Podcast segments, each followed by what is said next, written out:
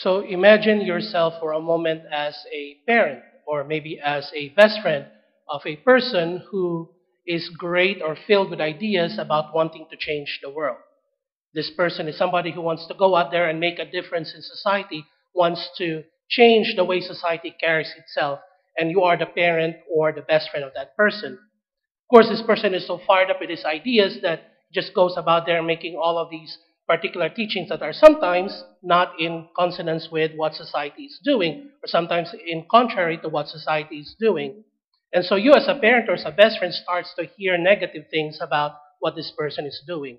You start to hear about how this person is teaching things that are contrary to what society does, and so you start to hear about persecutions, about people rejecting this particular person's way of teaching, about this particular person's uh, way of carrying things out, and they start to accuse him. They start to even uh, uh, kind of label him as somebody who's lost his mind. And so, as a parent or as a best friend, you start to get concerned, and so you want to be there for that person. You want to go there to that person in order to either make sure that the person is okay, or to make sure that the person has support, or somebody, uh, the person is not alone in dealing with all these persecution in society. And when you get to that where that person is, one of the person's followers tells you that not to worry because even though society persecutes this person, and yet there are still people that believes in him. There are still people that uh, still wants to go all the way through with him because they believe in what he has to say, and therefore they were going to stay with him, stick with him through and through.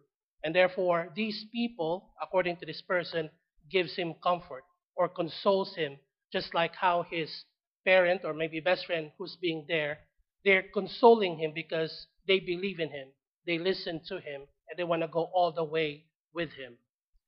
With this particular imaginative story, we can understand why Jesus responds to when his parent or when his family shows up at where his gathering is, is not a means of disrespecting his mother or his family, or is not a means of rejecting their presence.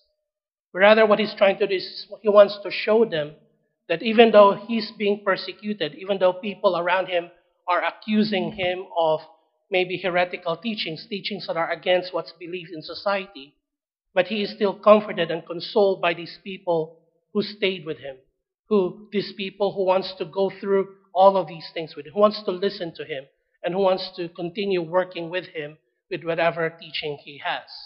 And these people, like his family, brings him comfort and consolation. And he is able to do this because, you know, we, if we look into the bigger context of today's gospel, it falls within the chapter of Matthew where Jesus is being questioned about what he's teaching. He is being accused.